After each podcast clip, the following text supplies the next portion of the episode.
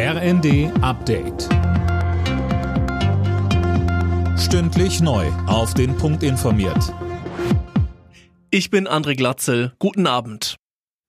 Die Ukraine soll den EU-Kandidatenstatus bekommen. Dafür haben sich Kanzler Scholz und die Staats- und Regierungschefs von Frankreich, Italien und Rumänien bei einem Treffen mit dem ukrainischen Präsidenten Zelensky ausgesprochen. Frankreich schickt außerdem sechs zusätzliche Artilleriegeschütze in die Ukraine und Scholz sagte mit Blick auf deutsche Waffenlieferungen, Gerade bilden wir ukrainisches Militär an modernsten Waffen aus. Zusätzlich habe ich zugesagt, das moderne Flugabwehrsystem IRIS-T zu liefern, und wir haben nun gemeinsam mit den Vereinigten Staaten von Amerika und Großbritannien eine trilaterale Vereinbarung getroffen und werden der Ukraine mehrfach Raketenwerfer geben.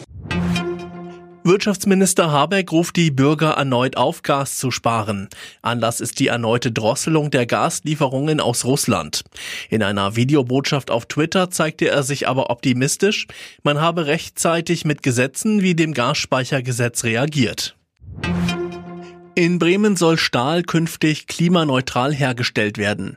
Wirtschaftsminister Habeck hat sich vor Ort ein Bild von der Anlage gemacht und an einen Besuch vor vier Jahren erinnert.